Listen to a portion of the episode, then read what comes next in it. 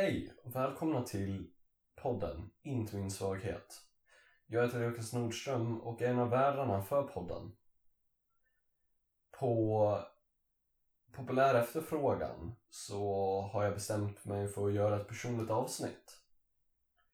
Det här personliga avsnittet kommer att vara en berättelse om mig och hur jag har upplevt och eh, hur jag har hanterat mina diagnoser eh, och vad de har gjort för och emot mig.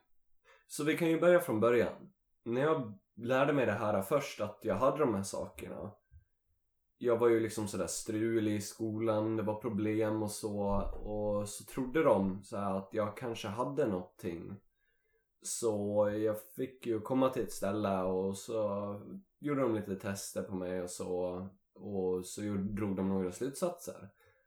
Och där fick jag fastställda diagnoser då. Jag fick ADHD och Asperger som diagnoseringar.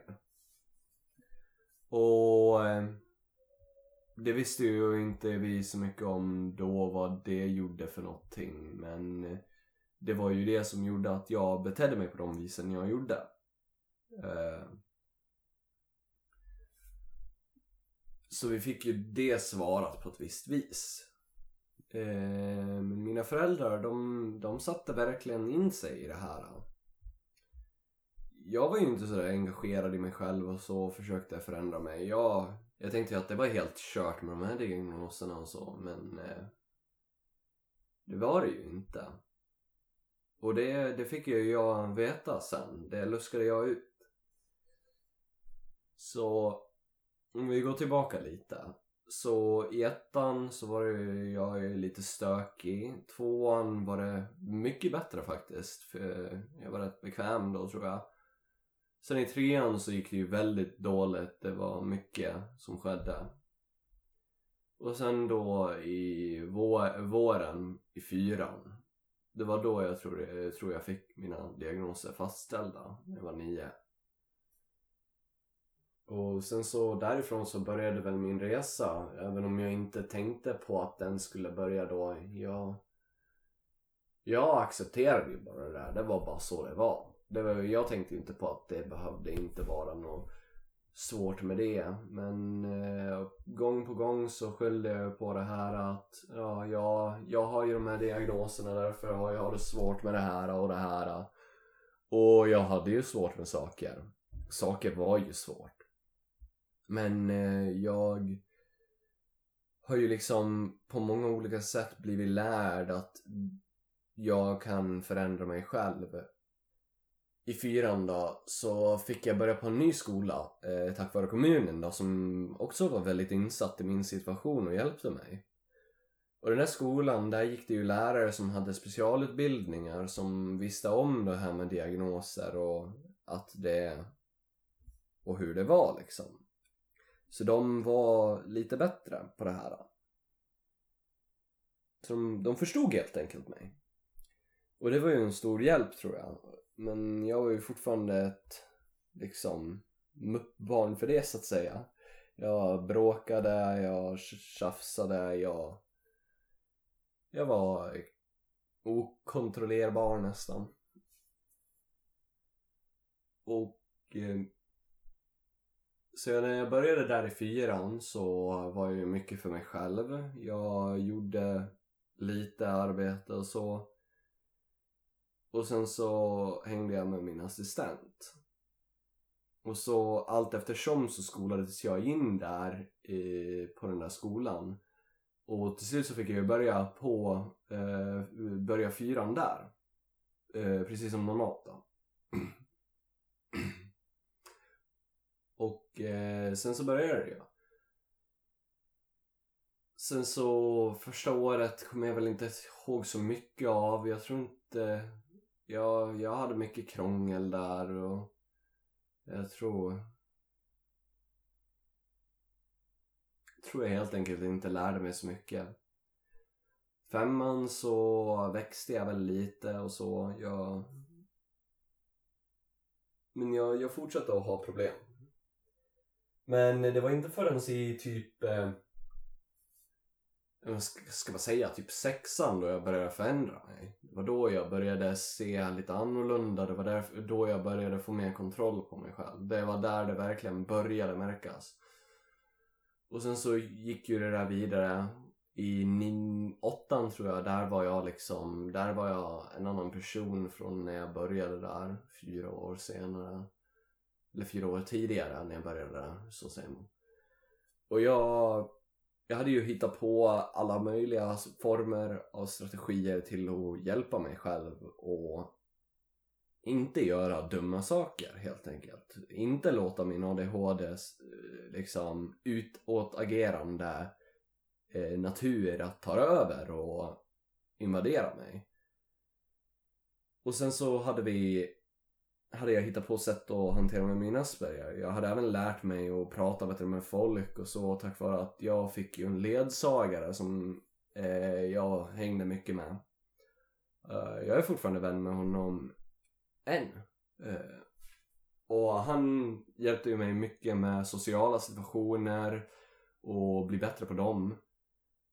Och tack vare det så har jag ju väldigt lätt för sociala situationer i jämförelse med hur jag hade då. Jag var liksom skygg och höll mig undan, eh, ville inte vara bland folk.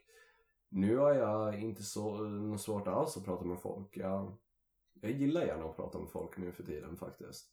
Det är någonting som intresserar mig. Med ADHD så kom jag på att istället för att låta den där il, eh, energin gå in i ilska eller när man blir provocerad och så och låta det där ta över. Om man är lite smart så kan man liksom direktera om all den där eh, utåtagerande energin man får. Och så kan man göra, lägga den på något annat. Mina strategier är ju mina strategier såklart de kanske inte funkar för er som lyssnar. De kanske inte hjälper någon av er. Eller så kanske de hjälper er jättebra. Mina strategier är ju mina. För det är jag. Och du är du. Och du är ju annorlunda från mig. För diagnoser är väldigt dynamiska. De, de har ett mönster men de är väldigt annorlunda. Det är som var, varje diagnos är som en person. Den är väldigt varierande. Och det bästa tipset jag kan ge då är att lära dig känna dig själv. Nu har jag kommit av på ett sidospår här lite men om vi ska gå tillbaka här då. Så när jag började i gymnasiet, där var saker jättesvårt.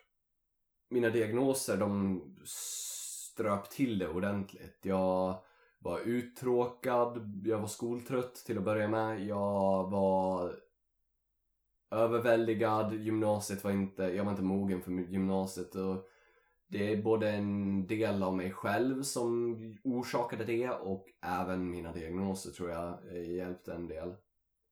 Men vid det tillfället så hade jag faktiskt rätt bra kontroll på dem.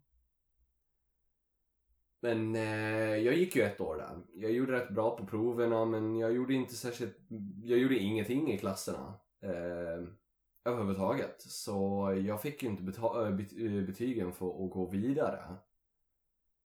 Då kom jag inte till andra året och då så bestämde jag mig att ah, då hoppar jag ur på första året här.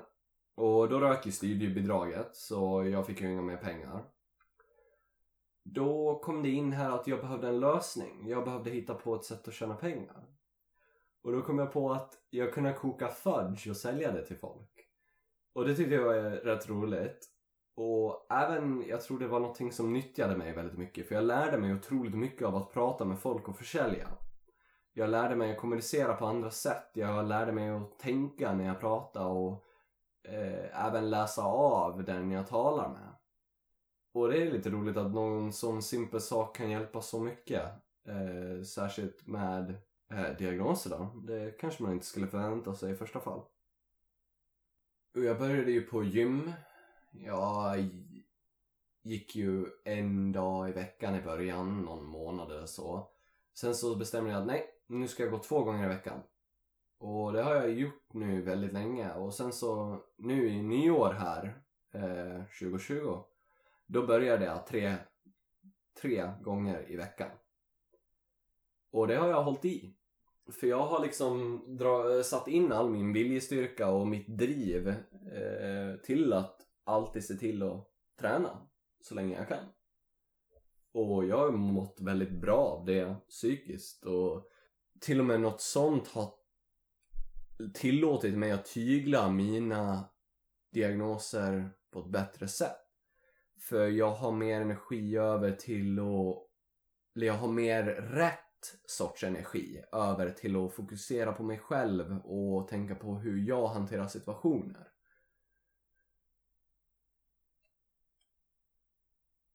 Jag tänkte jag ska ta upp lite om normer kanske. För de var ju jag lite utsatta för. Inte så mycket som vissa andra kanske, men jag tänkte att några av de här normerna är ju att folk med ADHD, de är ju värsta fightersarna. De, de slåss och de bråkar alltid för alltid oavsett vad. Och det har ju jag redan bevisat att så är det ju inte sant. Många har gjort det. Och Asperger, många tror att de är känslokalla. Visst, många med Asperger är typiskt drag och har svårt för empati eller medkänsla eller, eller inte empati kanske, men att se vad en annan människa känner, liksom tyda det. Det kan vara svårt. Men vi känner ju fortfarande, vi är inte robotar, vi är fortfarande människor. Så vi känner ju. Och jag tycker ju att det är viktigt att ta upp. För det är ju mycket folk som känner att det blir jobbigt när de får alla de här liksom normerna påtryckta på sig eller emot sig att oj, nu är det kört på det här viset eller det här viset. Jag hörde ju en lätt, rätt sorgsen grej från min kollega. Uh, hon sa ju att många som får diagnoser, de tänker ju att ja, nu är det kört. Jag kommer ju aldrig få en, en partner nu till exempel. Det är ju otroligt sorgligt. Det, det är extremt sorgligt för människor som natur söker ju sig till att vara med folk och eh, umgås och ha någon speciell person som kan vara med dig genom livet. Det är en naturlig sak för de mesta människor. Och att bli berövad på det bara för att du du har ett par diagnoser, det är ett väldigt dåligt tänkt och, tänk och väldigt ohälsosamt. Det borde ju inte vara någonting som man ska ens behöva fundera på. Så mycket av de här sakerna eh, jag och Tanja har pratat med ihop, hon, min kollega, hon heter Tanja. Vi kom ju på att vi ville berätta att det här är inte dealbreaker, det här är inte någonting som förstör dig, det är inte som ett orättvist straff för någonting du inte har gjort. Utan det behöver inte ens vara din svaghet. Visst kommer det medföra utmaningar, saker kommer vara svårt att lösa. När man får koll på det här så alltså får man som värsta superkrafterna. Jag har ju nämnt det här tidigare under vad jag har pratat om och det är att min ADHD ger mig ett superdriv. Jag tror inte många matchar mitt driv ibland. Och det är ju just av att jag har fått kontroll på det här drivkraften jag har och kan eh, kanalisera den till vad jag vill. Och sen det här Asperger, när du kan besluta dig att du ska grotta in dig på något då kan du ju få liksom superfokus och bara lära dig jätte, jättefort och du kan lära dig jättemycket. Och det är också nästan en superkraft. Och sådana saker tycker jag är viktiga att lyfta fram och berätta att kolla vad vi kan göra istället för att kolla vad vi inte kan göra. Och det är det som den här podden finns till för. Vi vill helt enkelt säga att kolla, det här kan vi. Inte kolla, det här kan vi inte. Och ett bra sätt att inte se sig själv som att jag kan inte är att helt enkelt sluta tänka på det. Sluta tänka att du har svårt för det utan försök och kom vidare.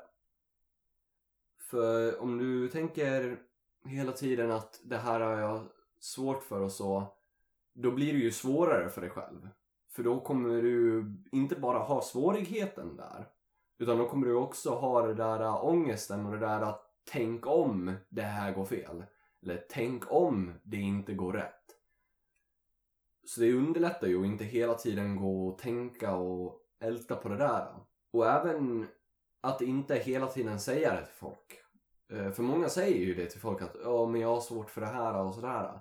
För det kan bli lite jobbigt att relatera till hela tiden att någon inte är som dig själv eller du, de är väldigt annorlunda från dig själv. Eh, för vi har ju en annan syn på världen oftast eh, när man har de här diagnoserna. Och när man refererar eh, till sig själv hela tiden och säger tänk på att jag har svårt med det här och det här och det här. Då blir det ju liksom som eh, att du häver dig att kolla det här. Och jag tror det ger en dålig och negativ effekt på dig själv. Att du börjar tänka mer på det här att det här kan jag inte göra. För man kan alltid försöka göra någonting så länge man vill. Så vill du göra någonting då kan du göra det. Det är bara att liksom lära dig hur du gör det och sen träna på att göra det. Och jag fick ju hjälp av många olika att göra det. För jag tog ju hand om mycket av det här själv för jag var inte så kommunikativ och så. Jag berättar inte alltid om mycket saker och du ska berätta för folk som du litar på, din familj och så. Och terapeuter eller vad du nu än vänder dig till. Du ska, de vill du ju liksom få hjälp av. För när man får hjälp så går ju saker mycket, mycket snabbare. Och man lär sig mycket mer också. Men om man vill luska ut saker själv så får man ju göra det. Och det var ju mycket det jag gjorde, förutom att jag fick hjälp av folk utan att jag riktigt tänkte på det då. Så sagt, att bli bättre på sociala situationer, det fick jag hjälp med. Att hitta eh, sätt att tänka och hantera mig själv, det kom ju från att jag gick på den där skolan där jag hade lärare som förstod mig och kunde hjälpa mig och prata med mig. Och det var ju också någonting som bidrog till vem jag är idag. Och vem är jag idag? Jo, idag är jag väl... Jag är en inriktad person. Jag har syfte. Jag eh, ser inte att jag har något handikapp något mer. Utan jag har bara de här styrkorna kvar. Och sen så har jag ju vissa saker att fortsätta jobba med. För det här är ju ett evigt jobb liksom. Det här är någonting man fortsätter. Man... Att förbättra sig själv är ju en livsstil så att säga. Du, du måste alltid jobba på det. Alltid bli bättre. Och det är inte för någon annan utan det är för dig själv. Du ska inte tro något annat. Och gör du det för dig själv så kommer du må bättre också. Och det kommer ju hjälpa dig att hantera alla dina diagnoser bättre. Eh, dina eh, funktionsvariationer.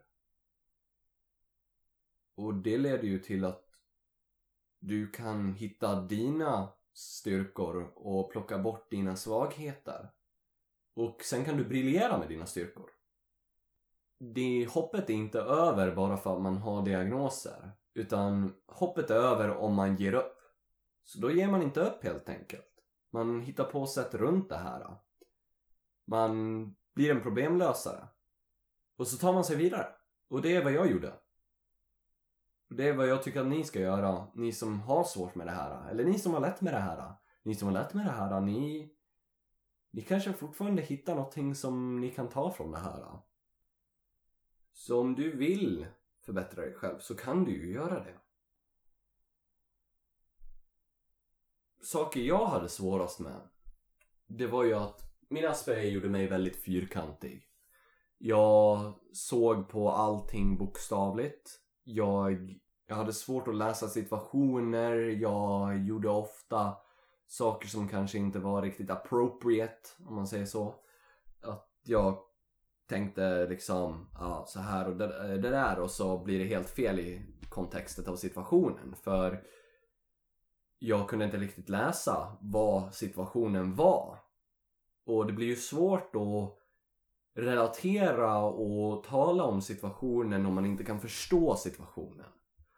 Sen så, även med mina Asperger jag, och ADHD-kombinationen där, om jag inte var intresserad av det jag gjorde, då gick det nästan inte att göra det. Det var sjukt svårt för mig. Det var en riktig utmaning att ens klara de enklaste sakerna om jag skulle liksom bara göra en simpel mattelektion och jag tyckte att det var tråkigt. Jag tycker ju om matte är tråkigt. Det är inte supersvårt men det är riktigt, riktigt, riktigt, riktigt, riktigt tråkigt. Och det gjorde det i sin tur otroligt svårt för mig. ADHD gjorde ju mig liksom uh, under sin gång Eh, så var den ju stökig, jag rykte ihop med mina föräldrar, bråkade på dem. Eh, jag rykte ihop med klasskamrater, bråkade med dem. Eh, jag kunde inte sitta still, irriterade lärare. jag höll på att göra ljud. Och då med ljud menar jag att jag typ klappar på bordet, stampar runt eller håller på gungar på stolen. Och det störde ju alla. Och det fick jag mycket skit för. Och sen så även den här hyperaktiviteten att jag hade så mycket energi så jag kunde inte ta väg med allting. Det gjorde det svårare, ännu svårare liksom att lugna ner sig ibland. Eh, det var som liksom när man väl började få ur den där energin då bara kom den och kom den och kom den och kom den. Den bara fortsatte. Eh, så det var otroligt svårt att liksom chilla ner och ta sig ur det här typ när jag gick igång och vart aggressiv och arg och så då kunde det gå på ett tag bara för att det, det bara kom den här drivkraften till att fortsätta och älta det här. Och nu har jag ju liksom med hjälp av andra och mig själv och med tid och spendera med mig själv så har jag ju lärt mig att jag kan plocka bort de här grejerna och lära mig de här grejerna och göra upp för dem.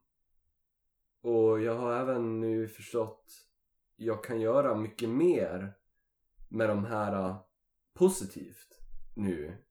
För jag har lärt mig att göra det. Jag tycker att ni ska också lära känna er själva och att ni ska få bättre tips och bättre vyer på allting när det gäller funktionsvariation. Och det är därför jag skapade den här podden ihop med Tanja. För vi vill lyfta fram just funktionsvariationer och visa andra gästers perspektiv och så på hur det inte behöver vara din svaghet. Och genom att lyfta fram de här personerna då, som har tagit sig igenom de här funktionsvariationerna och svårigheterna så hoppas jag att mm, jag kan ge perspektiv till er som lyssnar och förbättra saker för er i era tankeställningar och hur ni ser på saker. Det är målet med det här. Så vi kommer ha en massa intressanta gäster som ni kan ta saker ifrån och lära er av också. Och det är ju det vi vill. Vi vill ju inspirera och berätta att bara för att man har en funktionsvariation så är inte livet över. Eh, det behöver inte bara vara svårigheter eller negativa saker med det. Det kan finnas något positivt. Det, det finns alltid ett sätt att vända det till en ljus sida. Och det är det vi vill liksom hjälpa till och inspirera genom att ha gäster och personliga avsnitt och sätt där vi pratar om hur man kan se, tänka på världen från när man har en funktionsvariation. Och det är det vi vill påvisa med det här helt enkelt. Att bara för att en, du har en funktionsvariation så är inte allting över. Du kan alltid göra något positivt av det eller få bort det eller liksom göra någonting av det. För det går alltid. Det är jag säker på och det är det jag vill visa. Tack för att ni lyssnade på mitt personliga avsnitt. Ta hand om er och era nära och kära i dessa tider. Och så syns vi nästa gång.